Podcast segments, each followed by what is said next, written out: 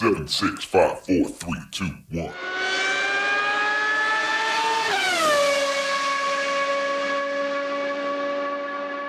Herzlich willkommen zu Formel 1, dem Podcast mit Christian, einem spanischen Formel 1-Fan. Und mit Frank, einem deutschen Formel 1-Fan. Der große Preis von Italien liegt hinter uns.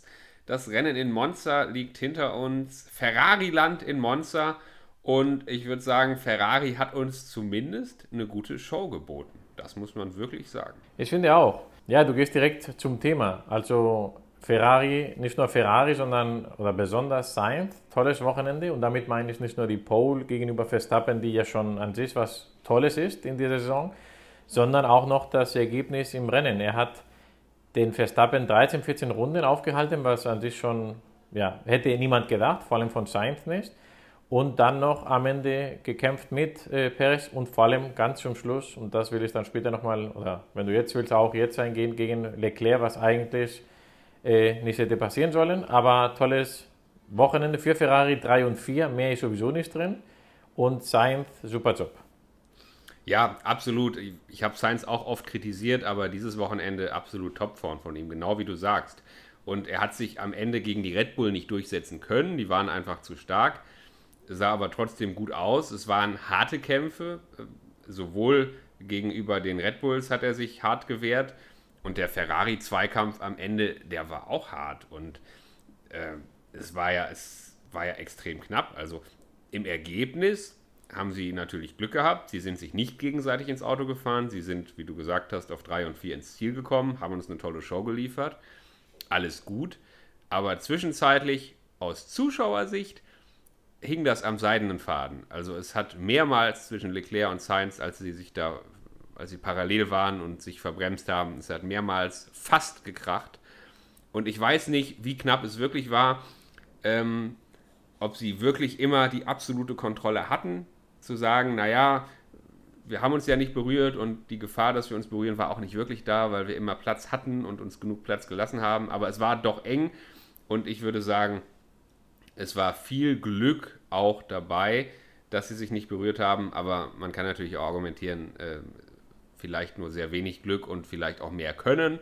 Es war eine tolle Leistung von beiden, sowohl Leclerc als auch Sainz. Und was mich, und was mich dann doch auch ein bisschen gewundert hat, war die Lockerheit, mit der am Ende die Fahrer damit umgegangen sind. Also ich hätte mir vorstellen können, dass ein Sainz vielleicht auch mal so eine kleine Spitze gegen Leclerc austeilt, so nach dem Motto, war das wirklich nötig und so knapp und es hätte doch nicht sein müssen. Aber nichts. Die beiden haben einfach nur äh, gelacht, sich gegenseitig auf die Schulter geklopft und haben gesagt, hey, war ein geiles Rennen, geiler Fight, den wir uns da geliefert haben, hat Spaß gemacht und haben zumindest nach außen hin beide komplett locker reagiert und waren beide happy mit der Show, die sie geliefert haben und da war überhaupt nichts Negatives. Also beide waren irgendwie glücklich damit und wie Sainz sich da am Ende halt auch durchgesetzt hat, äh, wirklich gute, gute Leistung. Also ganz, ganz stark. Ich fand das eine Katastrophe wieder von Ferrari als Team. Ähm, eigentlich hätte ich mir sogar gewünscht, dass sie dann ineinander krachen, weil ich finde, Ferrari als Team hat das verdient, dass sowas passiert. Die haben überhaupt nichts zu gewinnen in dieser Situation. Äh, Perez war schon weg. Leclerc hätte auch nicht Perez schnappen können. Leclerc weiß nicht, ob er viel schneller war als Sainz oder überhaupt, oder überhaupt schneller war. Er hatte halt DRS, er war hinten genau, und äh, Sainz musste. Ja. Und ja, und Sainz, ja, ja, ich meine, ja, ja, ich meine jetzt, er hatte DRS und deswegen war er vielleicht etwas schneller. Aber ob er genau. danach schneller gewesen wäre, weiß ich nicht. Den Perez hätte er nicht geschnappt. Ähm, wenn Sainz ein Ticken, und ein Ticken ist wirklich nichts, kaum was, äh, langsamer als Leclerc gewesen ist oder war, ist, weil er auch ganz viel gekämpft hat. Erstmal mit äh, mit Verstappen, dann mit Perez und ähm, da, Ferrari hatte da Platz 3 und 4.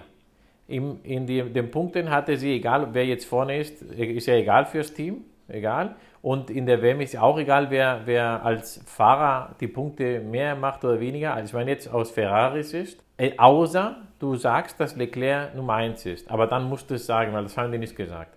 Und ich glaube, das ist das große Problem von Ferrari die machen dieses Spielchen, was auch Mercedes gemacht hat damals, mit ja, wir haben keinen ersten Fahrer und die können äh, kämpfen und fighten.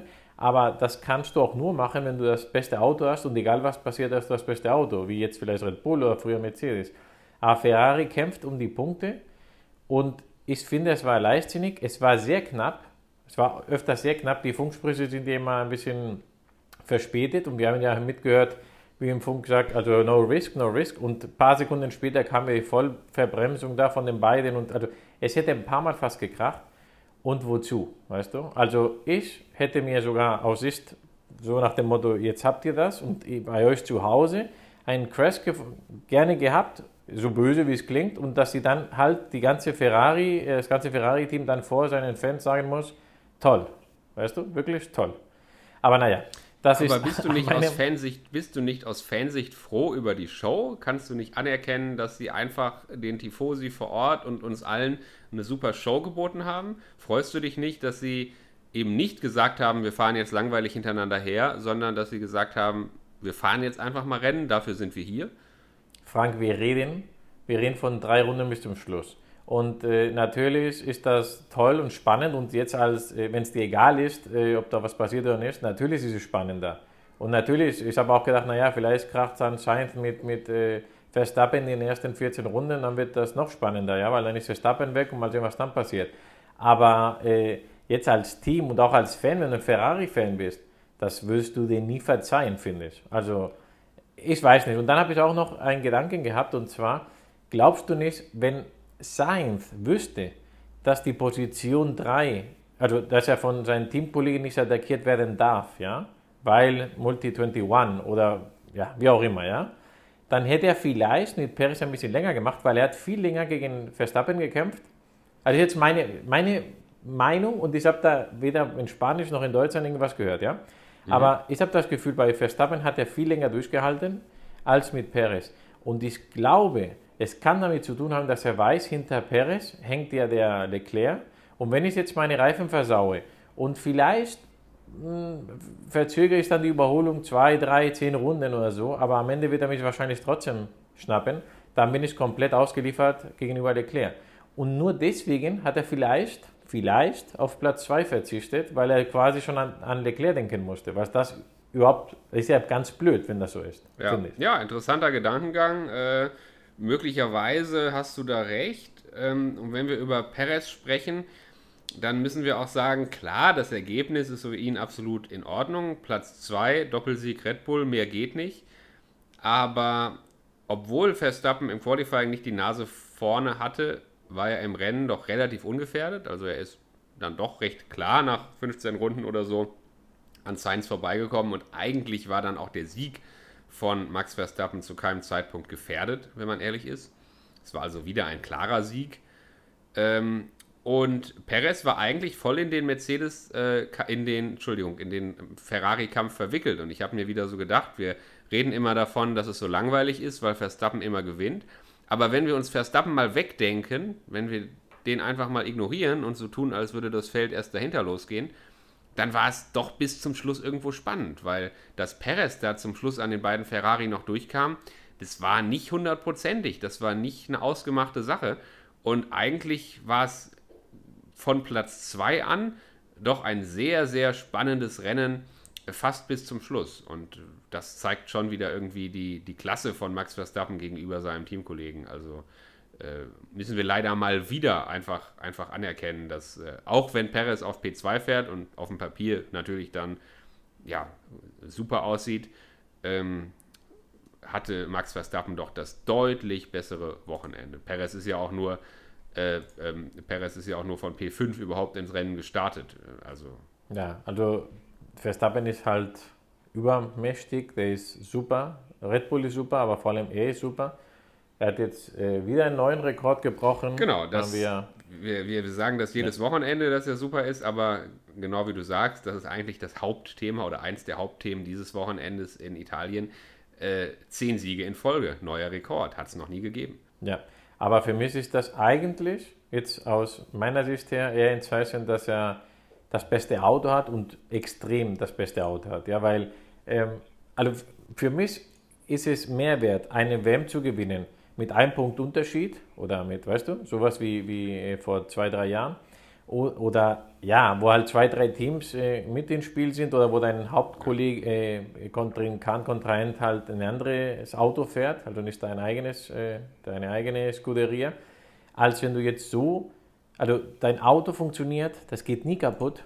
Du hast so viel Überschuss an, an alles, an Power, an, an, an Reserven, an alles, dass du immer gewinnen kannst. Du musst nicht mal als P1 starten, der hat ja schon bewiesen, dass er auch P10 starten kann und dann gewinnen kann. Er hat, kann den Sein 14 Runden bremsen lassen und, und alles versuchen lassen und der weiß genau, er ist auch jetzt so erwachsen geworden oder so, er hat so daraus gelernt gegenüber seinen ersten Jahren, dass er sagt, du, mein Auto kann das, ich kann das, Ferrari, lass ihn nur machen, es ist egal, er wird sich halt nur schneller die Reifen kaputt machen, dann hat er das Problem mit Perez oder vielleicht mit Leclerc, weil die dann hinterherkommen. Aber ich will mir sowieso schnappen, aber ich will es nicht riskieren. Und das hatte der Verstappen damals mit Hamilton nicht so gemacht. Warum auch immer. Vielleicht hat ihm halt ein bisschen was gefehlt, Erfahrung oder vielleicht Hass gegenüber ihm. Aber jetzt ist es so weit, dass er weiß, er schafft es, er muss nichts riskieren. Und es ist schon so langweilig, dass, dass auch die Regie oft gar nicht mehr mit ihm geht. Also du, du, merkst erst, oh, letzte Runde, weil sie in den letzten zwei, drei Kurven kurz den Verstappen wieder einblenden, wie er durchfährt, durchzieht. Ja, Aber die Spannung, und zum Glück gibt es die Spannung, ja. ist hinten. Ja, das ist ja die älteste Diskussion in der Formel 1. Liegt es am Fahrer oder liegt es am Auto? Wie viel ist der Titel wert, wenn das Auto so überlegen ist? Aber ich muss da doch eine Lanze für Verstappen brechen, denn gerade im Unterschied zu Sergio Perez, gerade im Unterschied zu seinem Teamkollegen wird ja klar, wie konstant gut er einfach fährt und wie wenig Fehler Verstappen einfach macht. Und genau wie du sagst, wie gereift er auch inzwischen als Fahrer ist. Also es ist wirklich, diese zehn Siege auch mit dem Auto kommen ja nicht von ungefähr. Das ist wirklich eine tolle Leistung und ja, beeindruckend zu sehen, muss man einfach sagen. Und zum Glück, genau wie du sagst, zum Glück haben wir dahinter die Spannung. Ähm, und wir haben ja auch einige Duelle gesehen, die letztendlich auch in Überholmanövern endeten. Ich muss da immer noch zurückdenken an die Saison vor zwei Jahren, als Verstappen seinen ersten Titel holte, knapp gegen Hamilton. Denn da war es ja in den letzten Saisonrennen eigentlich so, wann immer sich Hamilton und Verstappen begegnet sind, hat es gekracht. Das war ausgemachte Sache. Das war klar, dass keiner den anderen vorbeilassen würde. Die sind sich ständig gegenseitig ins Auto gefahren, haben sich gegenseitig abgedrängt. Dann musste die Position wieder zurückgegeben werden. Ähm, selbst als die Position zurückgegeben werden musste, gab es dieses Ausbremsmanöver, was auch für viele Diskussionen gesorgt hat, wo Hamilton dem Verstappen dann hinten raufgefahren ist, weil er ihn an der vermeintlich falschen Stelle vorbeilassen sollte. Also es war, es war eine Saison damals, die, die absurd war, weil klar war, diese beiden Fahrer können sich nicht sauber duellieren. Es wird krachen, wenn sie sich begegnen. Übrigens auch in Monza. In Monza hat es auch ja. gekracht zwischen den beiden. Ja. Und ähm, das war absurd. Und jetzt haben wir eben das Gegenteil gesehen. Jetzt haben wir gesehen, wie man hart kämpfen kann, wie man wirklich hart Rennen fahren kann. Auch inklusive Benutzen des Notausgangs und wieder vorbeilassen und allem, was dazu gehört aber es kracht eben nicht oder nicht zwangsläufig. Und das ist doch qualitativ ein großer Unterschied. Und es wird spannend sein zu sehen, wenn Verstappen hoffentlich irgendwann mal wieder auch in der WM unter Druck gerät, wenn irgendwann ein Verfolger wieder so knapp stand, so knapp dran sein kann, so stark sein kann wie damals Hamilton, als er zum ersten Mal Weltmeister wurde. Ob er dann, ob Verstappen dann immer noch diese, dieses erwachsene, äh, diese, diese Ruhe, die er inzwischen gelernt hat, an den Tag legen wird oder ob er dann wieder in alte Verhaltensmuster zurückfallen wird und ob wir dann irgendwann, wenn er mal unter Druck gerät, ob wir dann doch wieder den alten Max Verstappen sehen. Ich hoffe, dass die Frage dann irgendwann in nicht allzu ferner Zukunft mal äh, auf den Tisch kommt, wenn er wieder irgendwann hoffentlich mehr unter Druck gerät. Naja, ich glaube, äh, als Formel-1-Fahrer bist du ja aus, Grund, aus, aus genetischen Gründen schon ein schlechter Verlierer.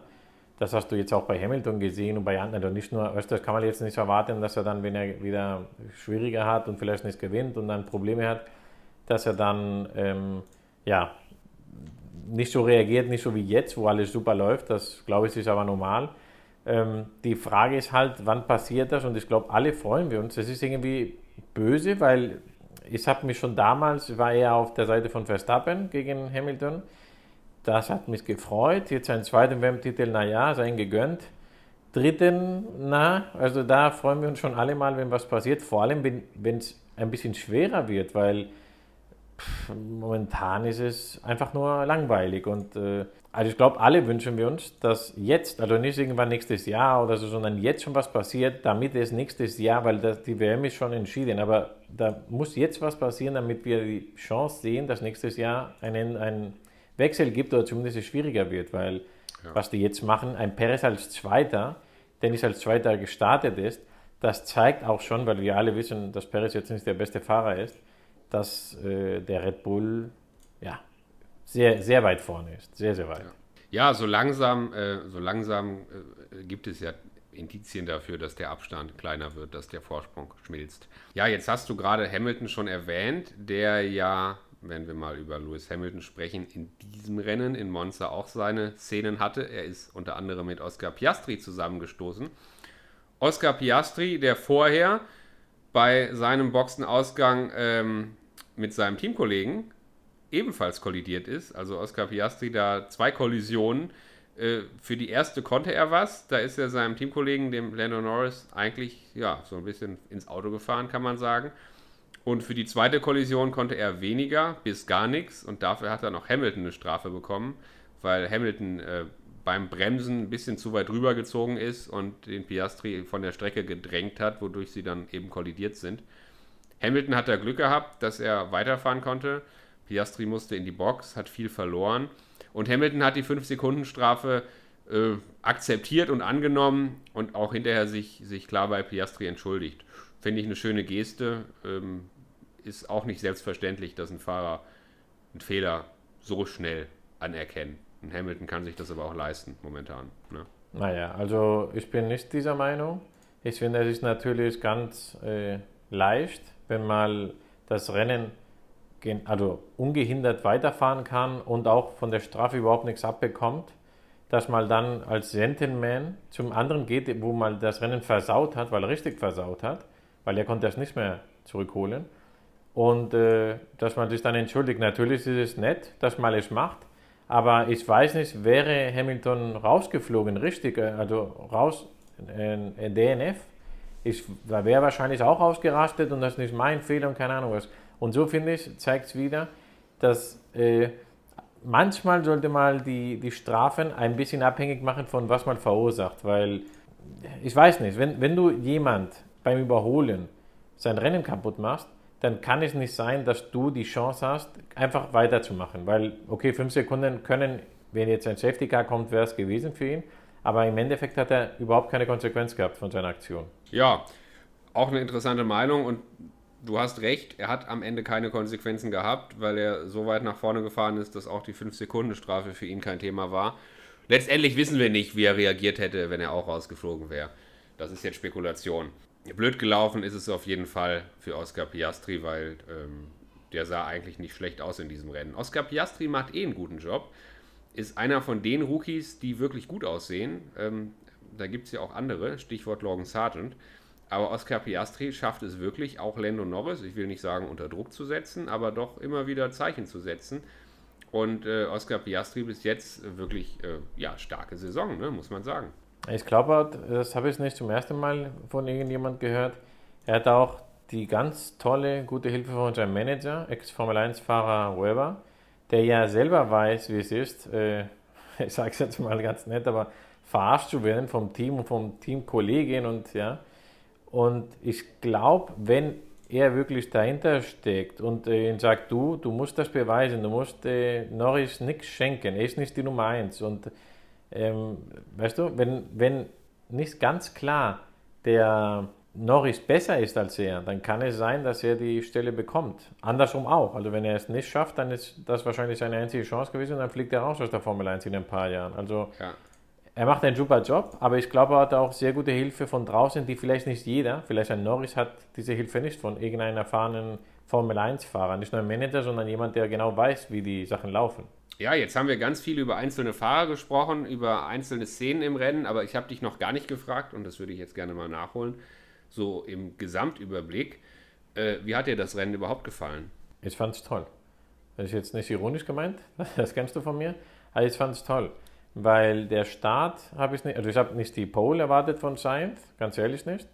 Dann habe ich nicht erwartet, dass er ihn auch so lange aufhalten kann, auch wenn Verstappen nicht alles gegeben hat. Ich glaube, da sind wir uns alle einig.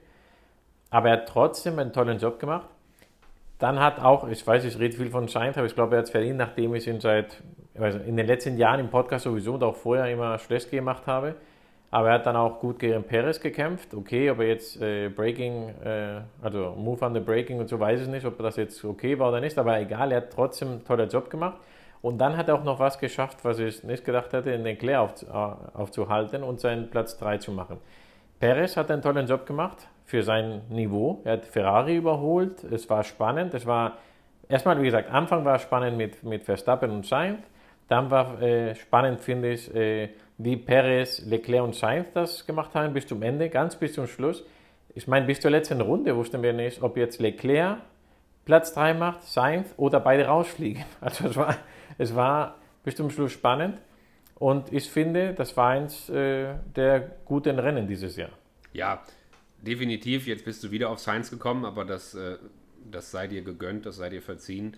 Ähm, ich fand das Rennen auch gut. Also ich meine, es war wieder ein Rennen ohne Safety Car, ohne die ganz großen, äh, die ganz großen Unterbrechungen, Safety Car, gelbe Flagge, rote Flagge, ohne schlimme Unfälle.